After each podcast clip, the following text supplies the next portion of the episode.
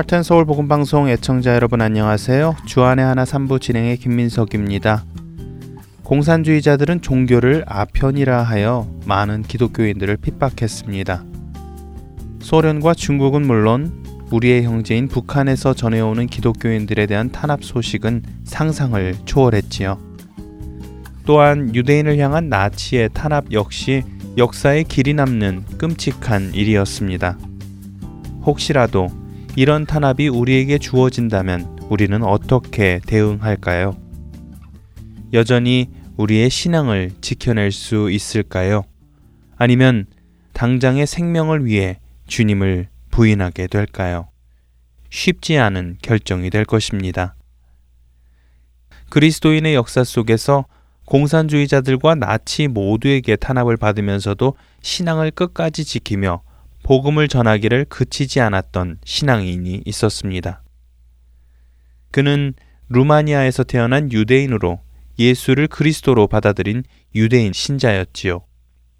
오늘과 다음 주는 순교자의 소리라는 국제 선교 단체를 설립한 리차드 웜브랜드에 대해 나누겠습니다. 리차드 웜브랜드는 1909년 루마니아의 수도 부쿠레슈티에서 유대인 가족의 사형제 중 막내로 태어났습니다. 그의 가족은 그로부터 몇 년 뒤 터키의 이스탄불로 이주하여 정착합니다. 하지만 리차드가 9살이 되던 해에 아버지가 세상을 떠나시면서 상황이 여의치 않게 되자 원브랜드 가족은 그로부터 6년 뒤인 1924년에 다시 루마니아로 돌아오게 되지요. 루마니아에 돌아온 리차드는 당시 유행했던 마르크스주의를 공부하기 위해 모스크바에 보내져서 공부를 하기 시작합니다. 하지만 그는 공교롭게도 유대인이라는 이유로 모스크바 비밀 경찰에게 체포되었고 곧바로 도프타나 교도소로 옮겨지게 되는데요.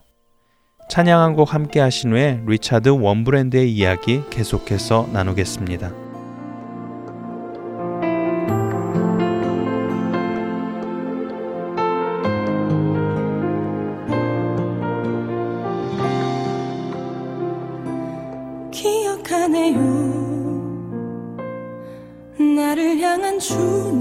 사랑. 나의 마음 만져주셨네. 그 사랑 때문에 쓰러졌던 난 일어나네. 오 놀라우신 놀라운 주 사랑. 나를 향한 주님의 한없는 그 사랑 살려 주신 그 사랑.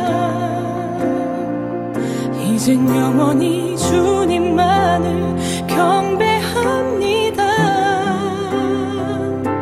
오 놀라운 사랑 그 영원한 사랑. 알기 원해요. 나를 향한 주님의 마음 그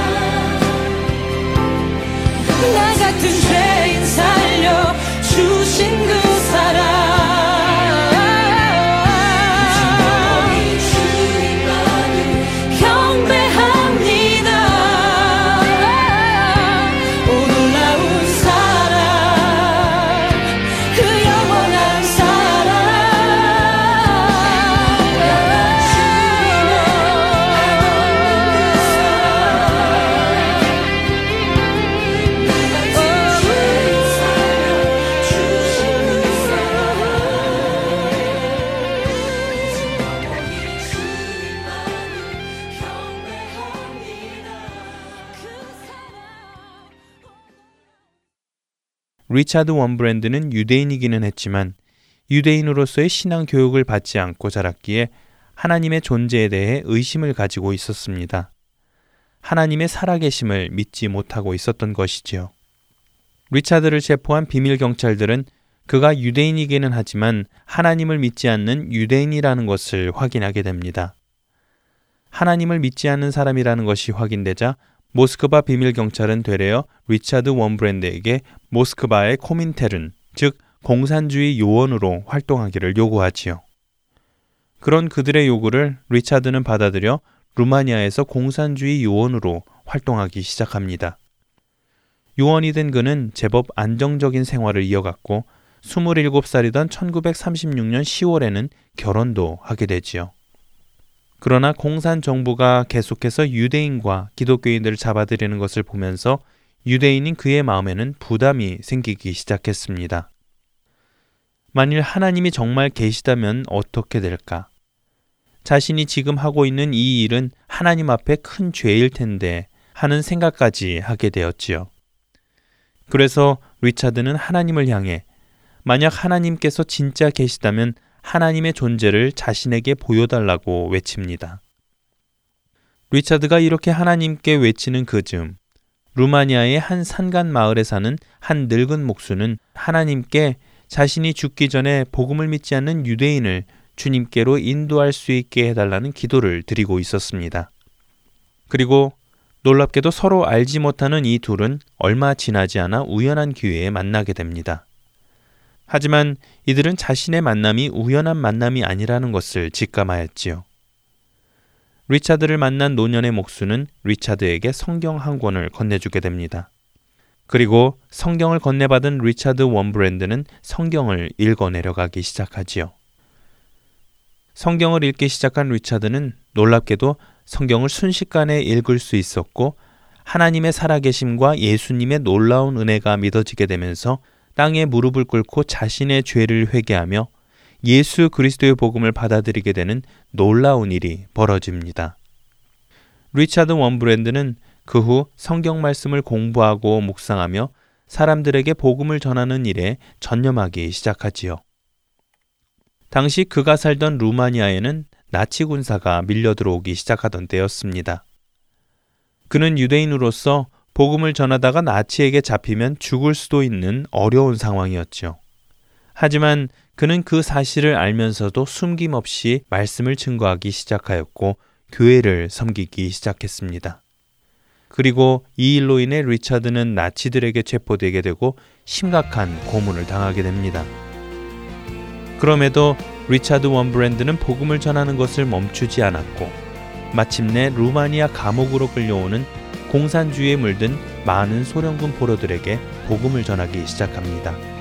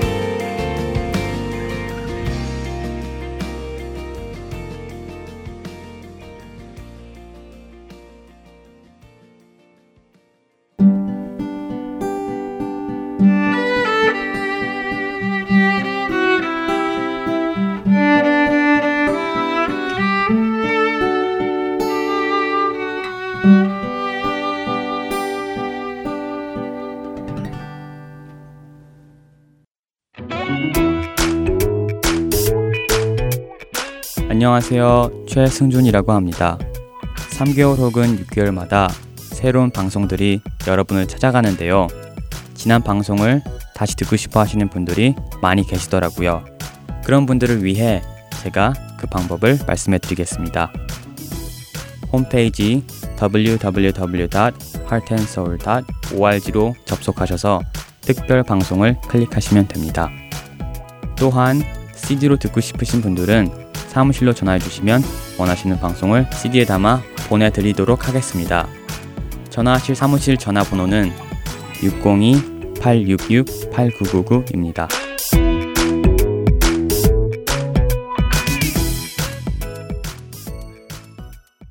찬송 가사의 배경을 드라마를 통해 알아보는 네 줄을 가까이로 이어드립니다.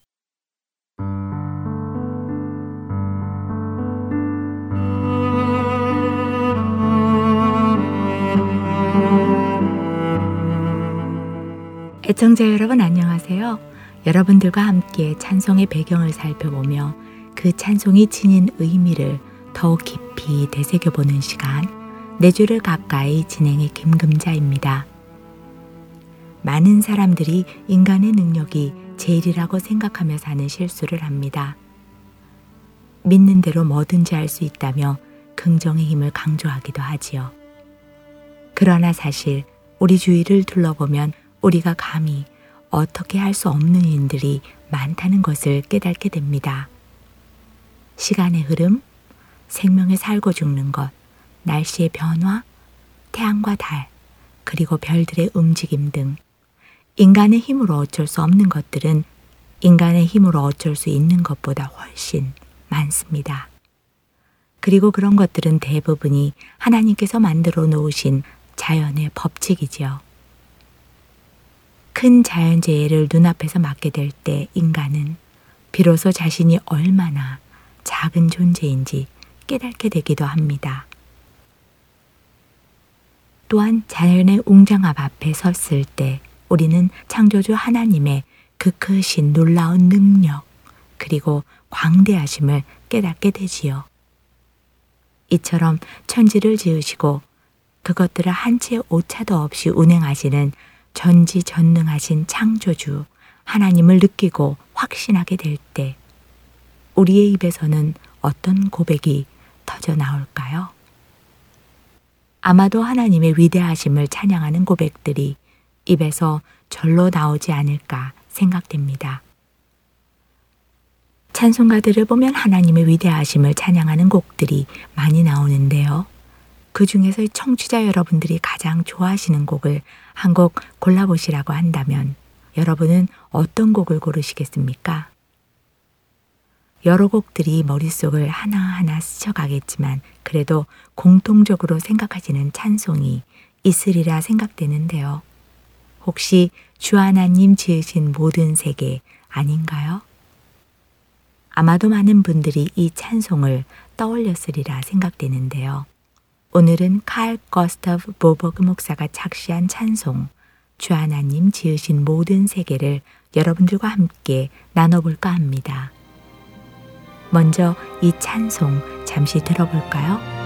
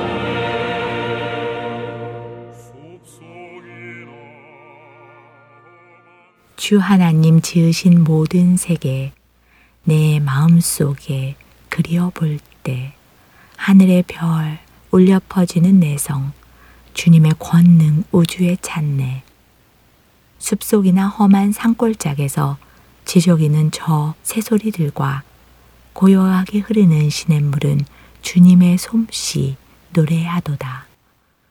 1859년 스웨덴에서 배를 만드는 목수의 아들로 태어난 칼 거스터 보벅. 그는 19살에 예수님을 구주로 영접하고 신학을 공부하지요. 그 후 그는 기독교 주간지의 편집자로도 오랜 동안 사역을 했고 스웨덴의 상원 의원으로도 20년간 일을 하기도 했습니다. 그런 그가 언제 어떤 이유로 주 하나님 지으신 모든 세계라는 찬송의 시를 쓰게 되었을까요?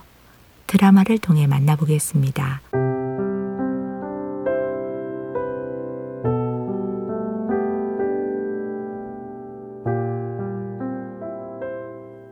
(1885년) 신학 공부를 하던 칼은 어느 날 스웨덴 크로노스백에 있는 교회에서 예배를 드리고 친구와 함께 몬스 테라스에 있는 집을 향해 걷기 시작했습니다.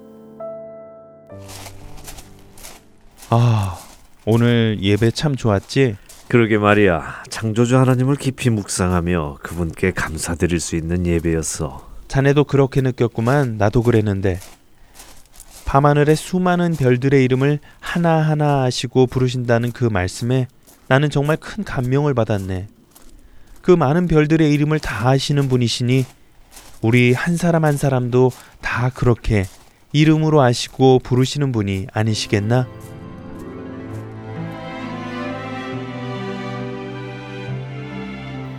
친구와 그날의 예배 내용을 나누며 집으로 가던 칼 일행.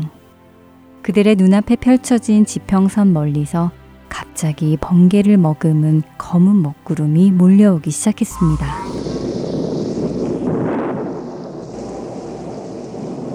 어, 존, 저기 좀 봐. 저기 검은 먹구름이 몰려오는 것 좀 보라고. 그 안에 번개까지 치고 있네. 오, 정말이군. 야, 저렇게 거대한 구름이 몰려오는 것을 보니 왠지 섬뜩한 기분까지 드는데. 그러게 말이야. 예수님께서 구름을 타고 다시 오시는 날도 저런 모습일까? 와, 대단한 장면이야. 그런데 아무래도 구름이 우리를 집어삼킬 것 같아. 자, 비를 만나기 전에 빨리 집으로 뛰어가자고.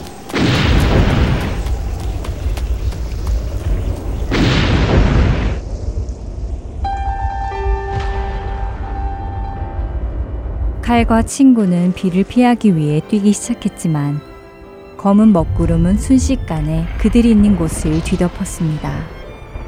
번개를 머금은 검은 먹구름 사이로 들어오게 된 칼과 친구 머리 위로는 번쩍이는 번개가 순식간에 하늘을 가르고 땅으로 내려왔습니다.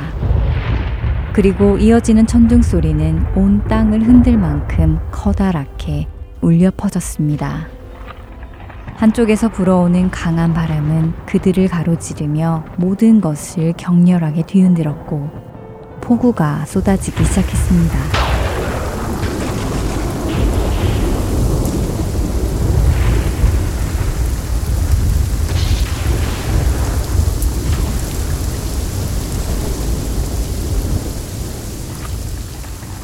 하지만 그렇게 격정적인 비구름 속에서도 칼과 친구는 안전했습니다. 잠시 후 무섭게 내리던 비는 모든 것을 깨끗이 씻은 후 멈췄습니다.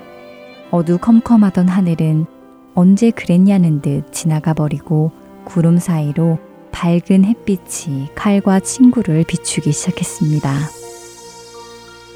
그리고 잠잠해진 하늘에는 평온함과 함께 아름다운 무지개가 나타났습니다.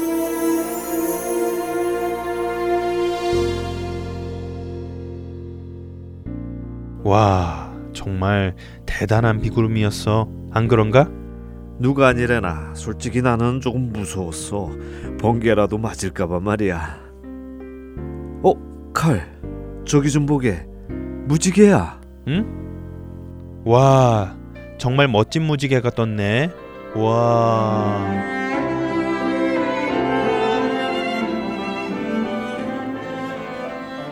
집으로 돌아온 칼은 그날 자신이 경험했던 자연의 웅장함을 깊이 묵상했습니다. 또한 그 웅장한 자연 앞에 자신이 얼마나 작은 사람인지도 생각하게 되었습니다.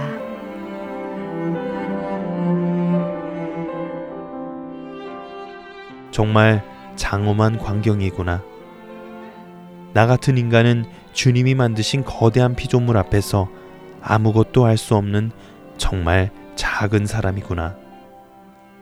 주님, 오늘 주님께서 얼마나 광대하신 분인지 깊이 깨닫게 되었습니다. 주님이야말로 세상을 지으신 유일하신 창조주이십니다.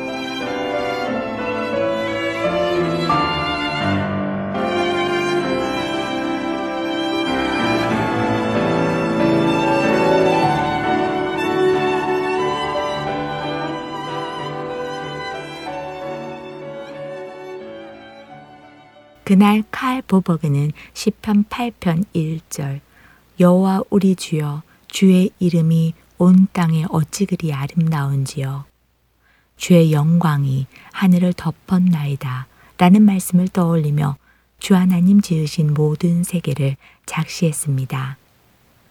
그가 쓴 이 시는 1886년 한 기독교 신문에 처음 실리게 되었고 2년 후엔 1888년에는 스웨덴의 한 교회에서 스웨덴 민요의 멜로디 위에 입혀져 불리워지기 시작했습니다.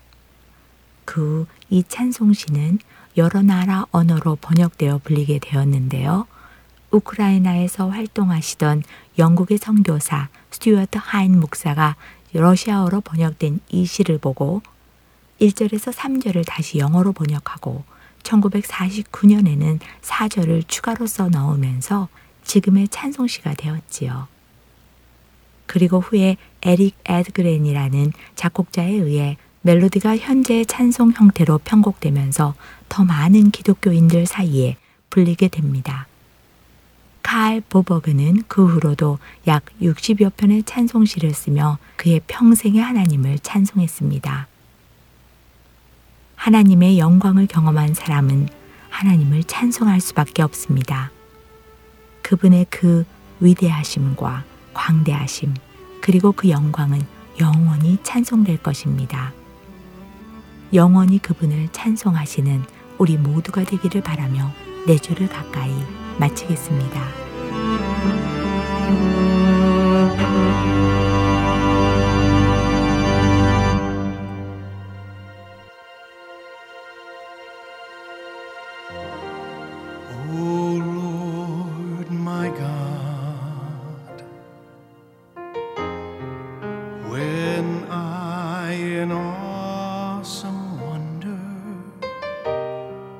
Consider all the worlds thy hands have made. I see the stars, I hear the rolling thunder, thy power.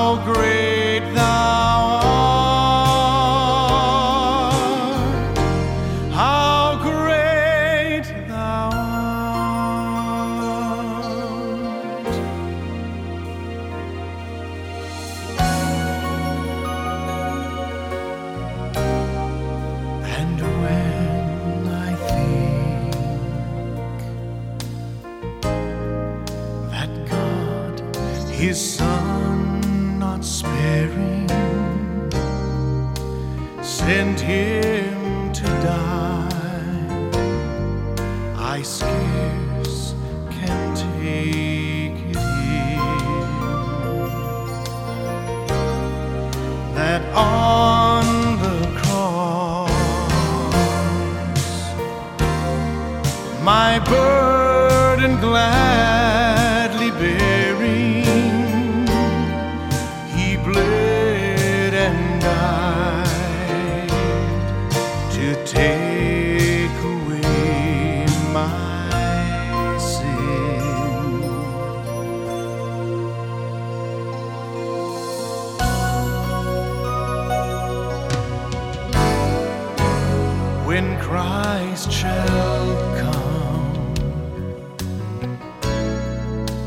shout of acclamation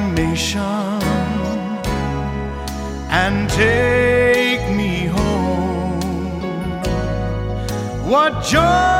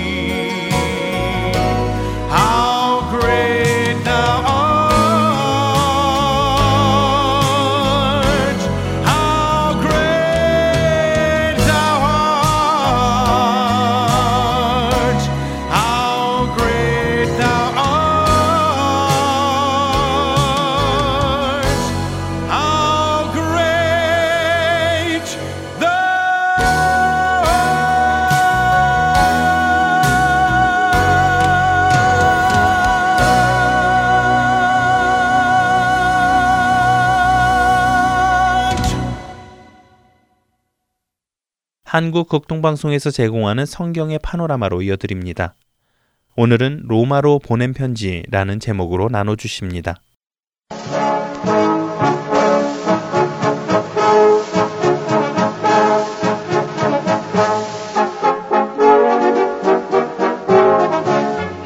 성경의 파노라마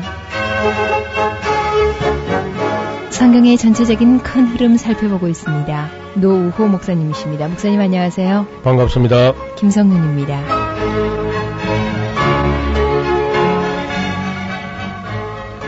오늘은 이 바울 서신을 아주 대표할 만한 로마서입니다. 네, 로마서는 우리 기독교가 가지고 있는 구원의 도리, 하나님과 바른 관계에 들어가는 칭의, 즉 의롭다 함을 얻는 그런 도리와 또한 그 윤리 문제가 아주 잘 다루어진 바울의 남긴 여러 서신 중에 아주 역작이라고 할 수 있겠습니다. 그래서 이 로마서 한 것만 잘 공부를 해도 우리 기독교가 늘 강조하는 하나님 안에서 예수 안에서 얻는 구원이 어떤 것인가를 깨닫게 되겠지요. 우리 이 시간에는 아주 이걸 세밀하게 그렇게 교회에서 하는 것처럼 할 수는 없고 그 큰 줄기를 간단하게 정리하는 그런 시간입니다. 네. 대개 이제 편지가 오면은 이걸 또 뭐 몇 개월씩이나 걸리면 안 되고 편지가 왔으면은 가능하면 단숨에 그저 쭉 읽어버리는 게 좋습니다. 그리고 다소 이제 어려운 부분이 있기 때문에 어려운 부분들은 우리 교사들에게 묻고 또 목사님들에게 묻는 그런 스타일의 성경 공부가 아주 능률적이라고 생각합니다. 바울 선신도 아마 로마 교회, 로마 성도들에게 이 편지가 도착했을 때에 이걸 뭐 다 읽는데 1년이 걸린다든지 6개월 걸린다든지 이렇게 하지 않고 단숨에 다 읽어서 뭐 읽기 시작하면 한 30분 해서 한 사람이 누가 소리 내서 읽었을 것이고 나머지는 듣고 생각하고 아마 질문도 하고 이렇게 했을 줄로 압니다. 오늘 우리 교회도 바로 이렇게 성경을 보는 그런 방법이 참 필요하다고 저는 생각하는데요. 네.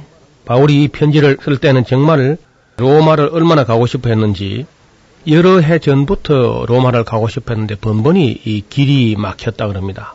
어떻게 해서 길이 막혔는지 모르지만은 바울이 참 로마를 많이 가고 싶어 했던 것 같습니다. 그런데 이제 지금 이 편지를 쓸 때는 아마 바울은 다른 곳에는 특별히 뭐 더 할 일이 없다 이렇게 하면 느꼈을 정도로 그렇게 남은 생은 오직 로마 그리고 이제 땅끝이라고 할 수 있는 당시 사람들이 사고 방식 속에 땅끝이라고 하는 스페인까지 스페인을 우리 성경에는 서바나 이렇게 말하고 있습니다. 그래서 로마서 그 15장을 이제 펴 보면은 그 바울이 하는 말 속에 이런 말이 있습니다. 15장 18절인데 그리스도께서 이방인들을 순종케 하기 위하여 나로 말미암아 말과 일이며 표적과 기사의 능력이며 성령의 능력으로 역사하신 것 외에 내가 감히 말하지 아니하노라. 이 일로 인하여 내가 예루살렘으로부터 두루 행하여 일루리곤까지 그리스도의 복음을 편만하게 전하였노라. 여기 나오는 이 일루리곤은 고린도에서 서북방 쪽으로 쭉 올라가면은 아드리아 해 해변 쪽으로 따라붙어 있는 비아 이그나티아 가도를 통하는 지방인데 달마디아까지 가지 않고 아가야하고 달마디아 사이에 있는 이탈리아 반도의 동편이고 발칸 반도의 중서부가 되는 그쪽이 이제 일루리곤 지방인데 거기까지 예루살렘에서 복음을 시작해 가지고 가파도기아 그리고 갈라디아, 부르기아, 무시아, 아시아, 마게도니아, 아가야, 일루리곤 이게 전체적으로 다 복음을 편만하게 증거했다. 대체로 바울이 걸어가는 그 큰 길이 로마에서 동방으로 통하는 즉 바벨론까지 가는 그 비아 이그나티아라고 하는 유명한 길입니다. 네. 우리 동양에서 이제 실크로드가 결국 그 비아 이그나티아 가도하고 이어지면서 동서양을 잇는 가장 큰 길이 되는 그 길을 따라서 있는 큰 도시마다 그것점을 확보하는 그런 스타일로 바울은 일을 했습니다. 개개인을 만나서 가정가정 뭐 축호전도 해서 다 복음을 전했다 이렇게 하기보다는 바울은 큰 지역을 확보하면서 점령하면서 거기다가 일꾼을 세우면은 자기 할 일은 끝났다 아마 이렇게 생각하는가 봐요. 네. 그래서 그의 그 영역이 예루살렘에서 일루리곤까지 이제 복음을 전했고 또 혹시 자기가 볼 때에 이미 누군가가 일하는 사람이 있다든지 다른 사도들이 일하는 곳이라든지 이런 곳은 그저 가능하면 피하는 쪽으로 했어요. 그래서 주의 이름을 부르는 곳에는 복음을 전하지 않기로 힘쓴노니 이는 남의 터 위에 건축하지 아니하리여 함이라. 요즘 막 교회가 있는 그 옆에 또 교회가 세워지고 하는데 바울은 복음 듣지 못한 사람, 교회가 없는 곳에 교회를 세우기 힘써야지 교회 있는 곳에 가서 경쟁하는 의식을 가지고 교회 세우는 것은 신앙 양심상 그다지 바람직하지 않다. 이런 생각을 가지고 남의 터위에 혹은 남의 처마 밑에 집을 짓는 그런 일은 하지 않겠다. 이런 생각을 가지고 있어서 매우 참 건전한 생각인데요. 그래서 그 이제 15장 20절에 보면 내가 그리스도 이름을 부르는 곳에는 복음을 전하지 않기로 힘쓰노니 이는 남의 터 위에 건축하지 아니하려 함이라.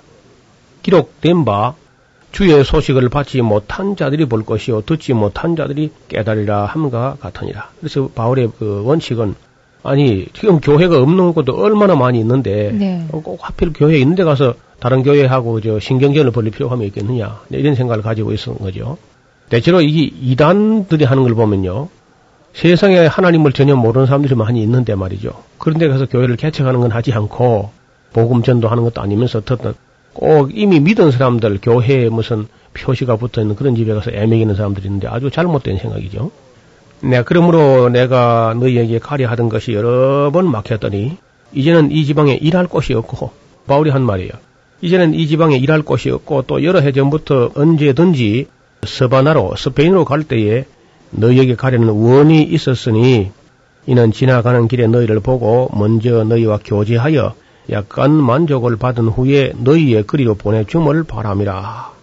이 말은 무슨 말이냐면은 로마에는 이미 하나님을 믿고 예수님을 알고 복음을 들은 사람들이 있는 걸 인정하고 있습니다. 네. 그래서 거기다가 너희가 알지 못하는 복음을 전하겠다 이렇게 하는 것이 아니고 음. 그 너희에게로 지나가겠다. 지나갈 때에 약간 만족을 얻고 서로 주고받은 은혜로서 참 유익이 됐으면 좋겠고 오히려 여러분들은 그저 나를 아는 사람이고 또 내가 무슨 일을 하는지 좀 더 이해하면서 내가 이 편지를 통해서 내가 전하고자 하는 복음을 여러분이 이해하게 되면은 내가 여러분을 지나갈 때에 오히려 나를 좀 더 밀어줬으면 좋겠다. 스페인 나갈 수 있도록. 어, 네. 어, 스페인까지 갈 때 내 뒤를 좀 이렇게 힘써 밀어줬으면 참 좋겠다. 이런 생각을 가지고 글을 쓴 거죠.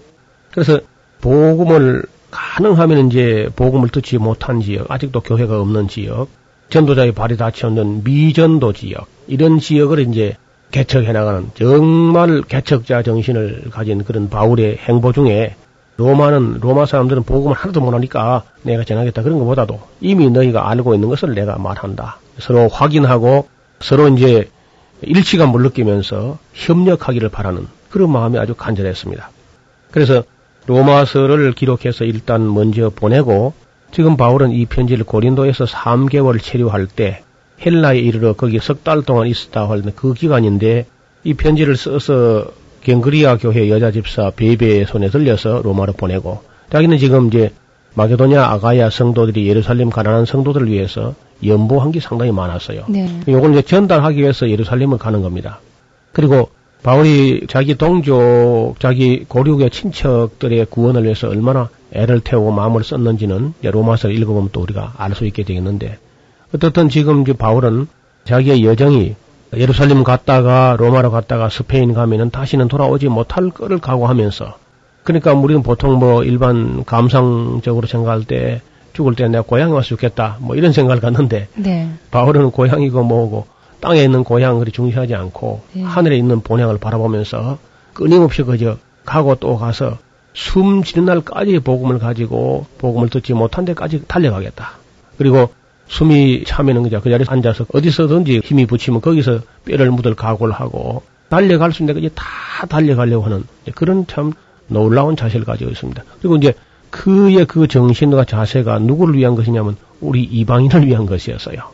유대인들을 믿게 하려면은 한 가지 방법인데 이방인들이 예수를 믿어서 복을 많이 받고 은총을 받아가지고 나중에 유대인들 자기 동족이 시기가 나가지고 하나님께 돌아오게 하는 이 길밖에는 자기 동족을 구원하는 길이 없다. 이렇게 믿었기 때문에 자기 민족을 사랑할수록 빨리 이방인들을 예수 믿고 복받게 하는 이 일을 바울이 힘쓰고 있는 것을 볼 수 있습니다. 그래서 바울은 전달하기 위해서 이제 예루살렘으로 가는 거죠.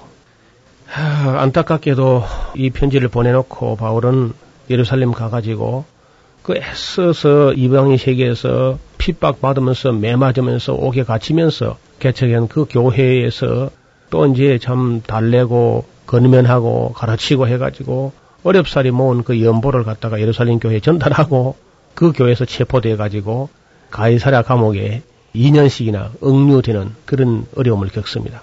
먼저 우리가 이제 로마서의 내용을 좀 이제 살펴봐야 되겠는데 이걸 세밀하게 말씀드리자면 정말 시간이 조금 걸릴 텐데 세밀하게 듣는 건 대개 이제 교회에서 많이 들었을 거예요. 로마서를 안 가르치는 교회는 없으니까요. 로마서를 안 가르치면 정말 그건 교회가 아니죠.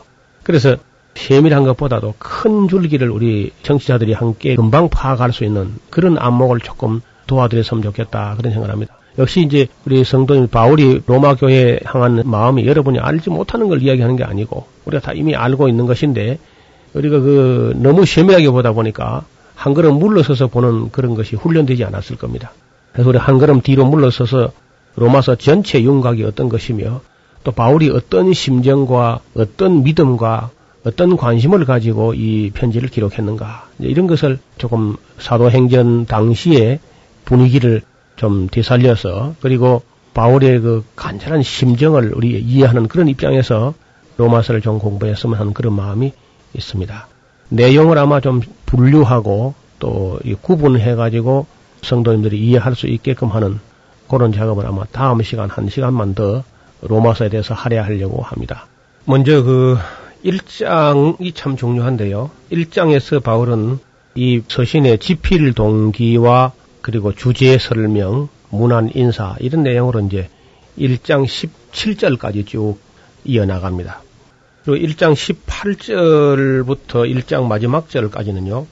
이 내용이 지혜 아래 그냥 버려져 있는 사람들, 다시 말하면 이제 이방인들이라 할 수도 있겠고 이방인 아니라 할지라도 율법하고 상관없이 하나님 떠나서 살고 있는 사람들의 상태를 생활상을 그냥 그리고 있습니다. 그러니까 죄에 종되어 있는 사람들, 하나님 떠나 있는 사람들, 율법도 없는 사람들, 혹은 이스라엘 밖에 있는 사람들, 뭐 이 통 틀어서 그저 혹은 이방인이다 이렇게 묶어 말합니다만은 이런 사람들 죄가 어떤 죄냐 여기 버려두었다는 말을 세 번씩이나 하는데요. 네.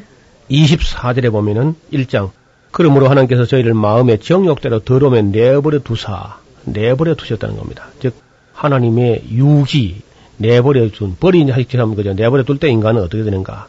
26절에 보면 이를 인하여 하나님께서 저희를 부끄러운 욕심에 내버려 두셨으니 그렇게 말하고 있습니다.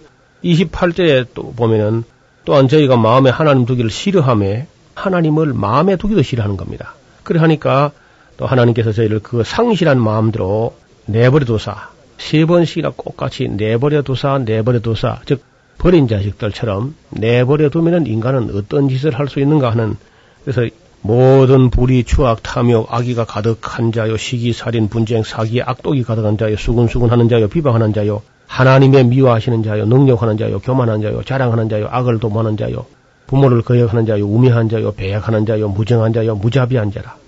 그 인간은 그렇게 된다는 거죠. 네, 하나님께서 내버려 두면 뭐 인간은 그렇게 되고 만나는 겁니다. 두 번째 이제 2장에는요. 그러면 율법을 가지고 있으면 그 완전하냐? 다시 말하면 유대인들처럼 유대인들처럼 율법을 가지고 있으면 그럼 완전하냐면 전혀 그렇지 않다는 겁니다. 율법 아래에 있으면서도 혹은 종교를 가지고 있다 하면서도 악을 행할 수 있는 그런 인간의 연약함과 악함을 이야기하고 있습니다. 3장에서 이제 유대인이 그래도 율법 없는 사람보단 율법을 가진 사람이 조금 낫긴 하지만은 그러나 율법 없어도 역시 죄 아래 죄의 종로로 사는 건 사실이고 율법을 가지고 있지만은 역시 죄인으로 태어났기 때문에 율법 앞에 서보니까 오히려 뭐 자기가 죄인이 더 빨리 드러나는 것이지 네. 그 율법 가지고 있다 해서 죄인은 아닌 것이 아니다. 결국은 모두가 다 죄인이라는 겁니다. 의인은 없나니 하나도 없으며 깨닫는 자도 없고 하나님을 찾아내는 자도 없고 다 치우쳐 한 가지로 율법 있는 사람이나 율법 없는 사람이나 하나님 앞에서 볼 때는 무익하게 되고 진정한 선을 행하는 자가 없나니 하나도 없다. 이렇게 이야기합니다. 그래서 이방인이나 유대인이나 즉 율법 있는 사람이나 율법 없는 사람이나 결과적으로 하나님 앞에 죄인이기는 마찬가지다 하는 겁니다. 그래서 이제 이러한 하나님과 죄라는 간격과 담이 쌓여 있는 이 관계, 벽이 있는 이 관계가 어떻게 다시 하나님과 관계가 정상화되느냐, 하나님 앞에 의롭다고 인정을 받게 되는 길이 무엇이냐 하는 것을 사장에서 다루면서 이것을 바울은 무슨 새로운 교리를 도출하는 것이 아니고 그 옛날 믿음, 그 아브라함의 믿음을 하나의 모델로 제시하고 있습니다. 아브라함이 결국은 믿을 수 없는 것을 믿었다는 겁니다. 바랄 수 없는 중에 바라보고 믿을 수 없는 것을 믿었는데 그 믿음을 하나님께서 의로 여기셨다. 참 얼른 들어서 그저 믿기 어려운 거죠. 백살에 아기를 낳겠다. 또 사라에게 생리가 끊어졌는데 아들을 낳을 것이라니까 정말 믿을 수 없는 거죠. 네. 근데 믿을 수 없는 것이라도 하나님의 말씀이기 때문에 약속이기 때문에 아브라함이 그 약속을 믿었더니 그 믿음을 그의 의로 여기셨다 하는 겁니다. 그래서 지금도 우리가 하나님을 믿게 되면은 그 믿음으로 의롭다함을 받고 그 믿음을 통하여 하나님 편에서 우리를 받아 주시려고 하신다는 사실을 믿을 때 그러면 그 믿음을 의로 여기시면서 그로 말미암아서 하나님과 화목되어진다. 그래서 5장에서는 이 하나님과 화목되어지는 하나님께 등을 돌려대고 하나님의 원수처럼 행하고 죄의 종로를 하면서 아니면 율법을 범하면서 하나님을 경록해 하던 인간들이 하나님과 다시 화목되어지는 그 교리를 5장에서 다루고 있습니다. 6장에서는 사람은 어차피 종이다. 사람은 자유인 같으지만은 결국은 어느 쪽이든지 무엇을 순종하든지 순종함을 받는 자의 종이 되는 것인데 다시 말하면은 죄에게 순종해서 죄의 종이 되든지 의에게 혹은 하나님께 순종해서 하나님의 종이 되든지 둘 중에 하나일 수밖에 없다. 그래서 혹은 순종의 종으로 의에 이르게 되고 혹은 죄의 종으로 죄악을 범하는 죄의 종이 되고 만다. 예, 그것을 어차피 종이 될 바에는 죄의 종 되어 가지고 사망에 이르는 것보다도 순종의 종이 되어 가지고 의의 종이 되어 가지고 영생에 이르는 것이 바람직하지 아니하냐 하는 것을 이야기합니다. 네.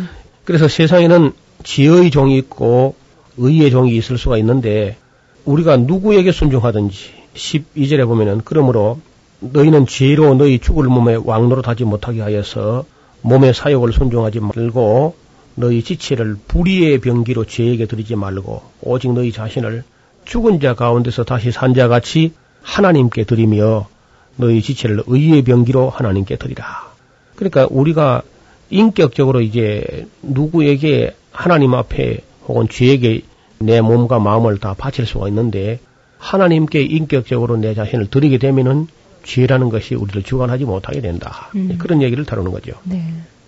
이것을 다시 이제 설명하기 위해서 7장에 또 어려운 얘기를 하나 더 하는데요.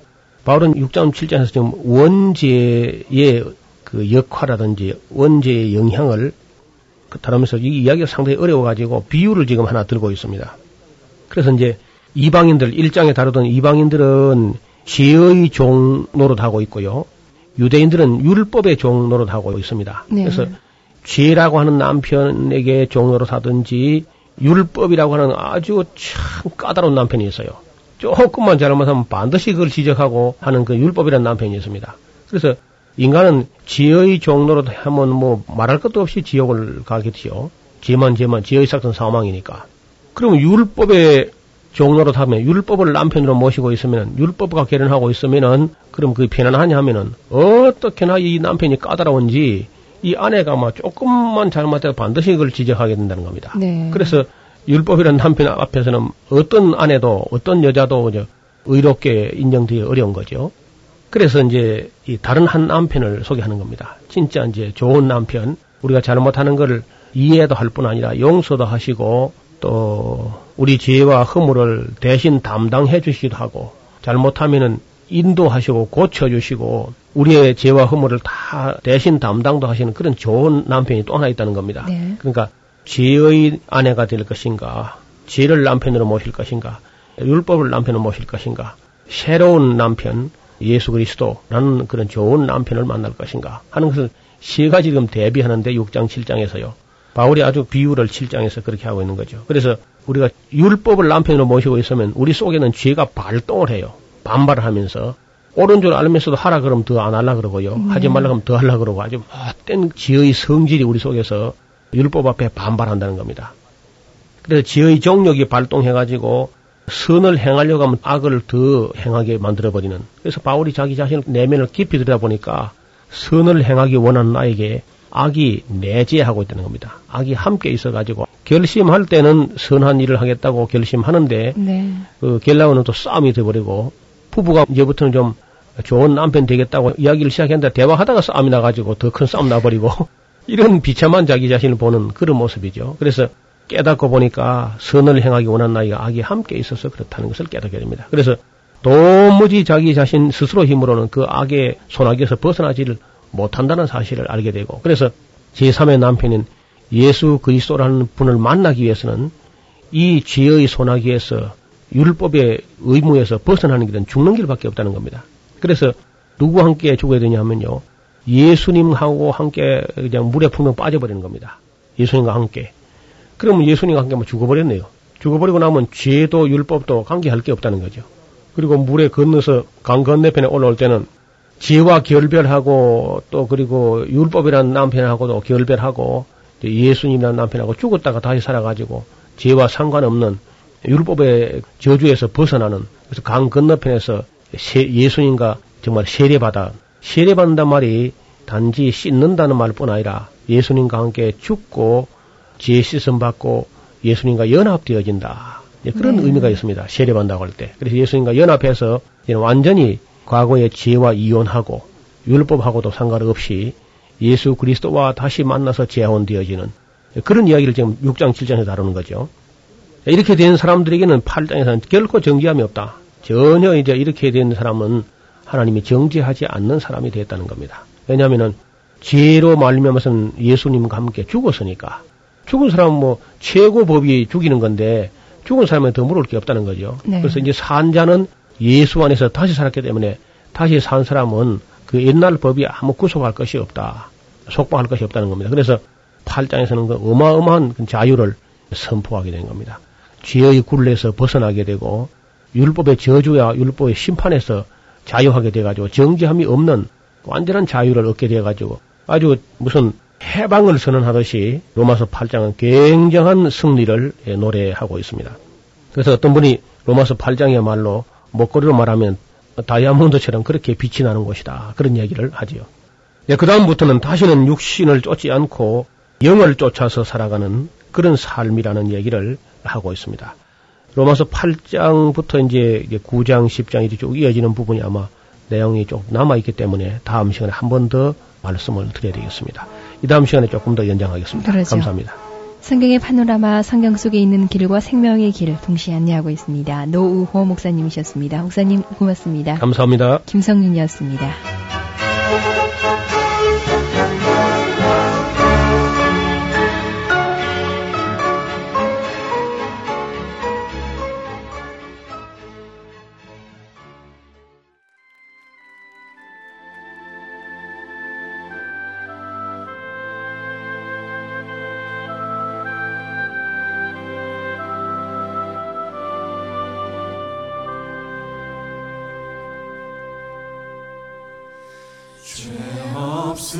주 독생자 하나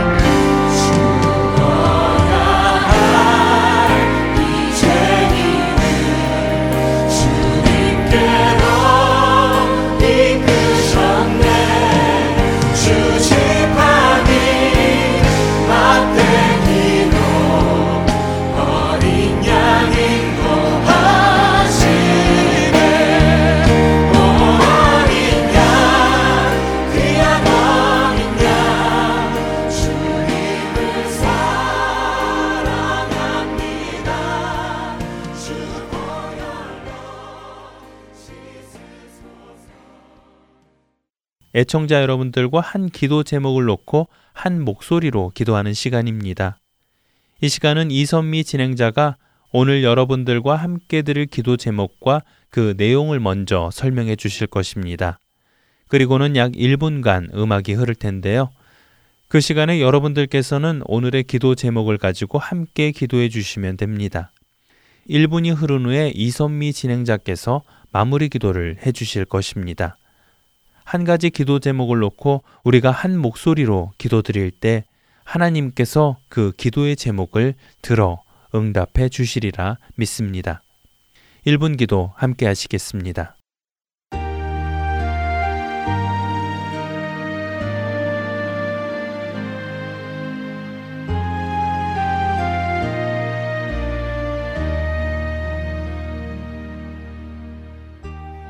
할텐 서울 복음 방송 1분 기도 시간입니다.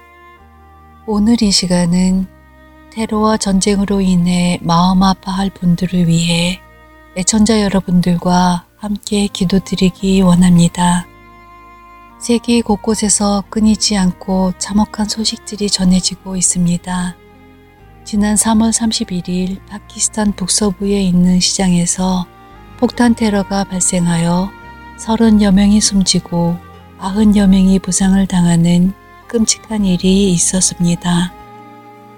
또한 며칠 후인 4월 3일에는 러시아 산트페테르부르크에 달리는 지하철 안에서 폭탄 테러가 일어나 14명이 숨지고 45명이 부상을 당했고 사망자는 계속해서 늘어나고 있다는 소식도 들렸습니다. 그리고 그 다음 날인 4월 4일에는 시리아 서북부 이들리브 인근 지역에서 화학 무기 공격이 발생하여 어린아이 11명을 포함 최소 58명이 숨졌고 피해자는 계속 늘어나고 있다고 합니다. 서로 간의 생각과 이념이 다르다고 해서 폭력을 사용하는 모습과 하나님의 형상을 따라 지음받은 인간의 생명이 이처럼 덧없이 또 값없이 빼앗기는 모습을 보며 우리 하나님은 얼마나 가슴이 아프실지 생각해 보게 됩니다. 하나님께서 창세기 6장 13절에서 혈육 있는 자의 포악함이 땅에 가득하므로 그 끝날이 하나님 앞에 이르렀기에 홍수로 그들과 땅을 함께 멸하신다고 하셨습니다. 지금 우리가 사는 이 시대에 바로 그런 포악함이 땅에 점점 차오르고 있습니다. 이 땅을 위해 우리는 기도해야 합니다. 여러 가지 테러로 희생당하는 이들과 그 가족들이 주님의 은혜 안에 들어가도록 또 그 테러를 자행하는 자들에게도 예수님의 구원하심을 아는 은혜가 있도록 기도해야 할 것입니다. 예수님 외에는 해결책이 없습니다. 오늘 이 시간 하나님의 은혜가 필요한 자들에게 임하기를 함께 기도하기 원합니다.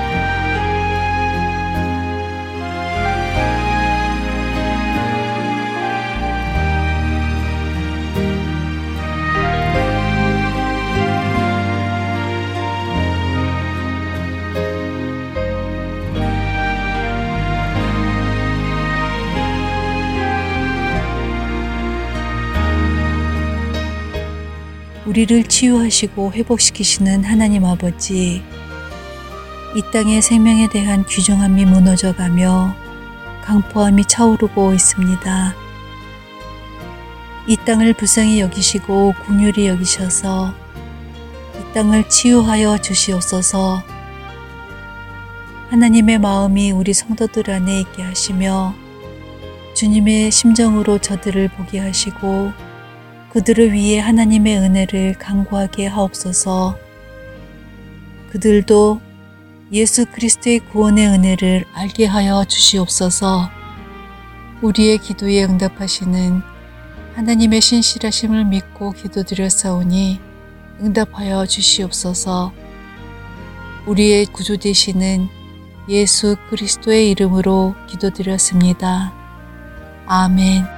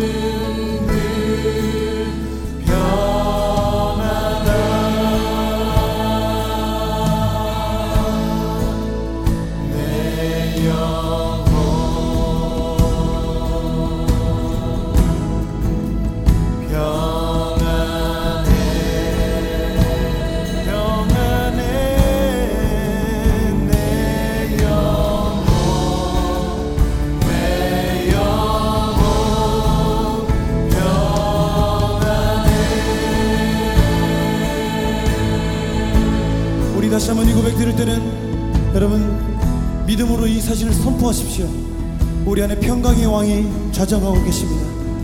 어떤 상황과 환경이 흔들 수 없는 우리 안에 참 평안은 우리 안에 있다고 좀 믿습니다. 여러분 우리를 흔드는 것들 향해서 문제들을 향해서 그 상황들 향해서 여러분 믿음으로 선포하십시오. 내 영혼 평안해.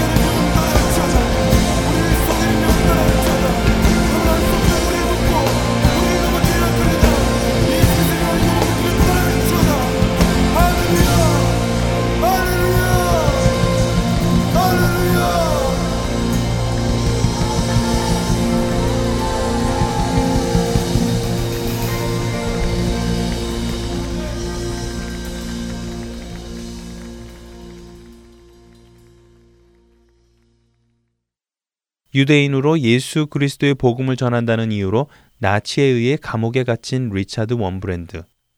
그는 나치와의 전쟁에서 생포되어 감옥에 들어오게 되는 소련 군인들에게 예수 그리스도의 복음을 전하기 시작했습니다.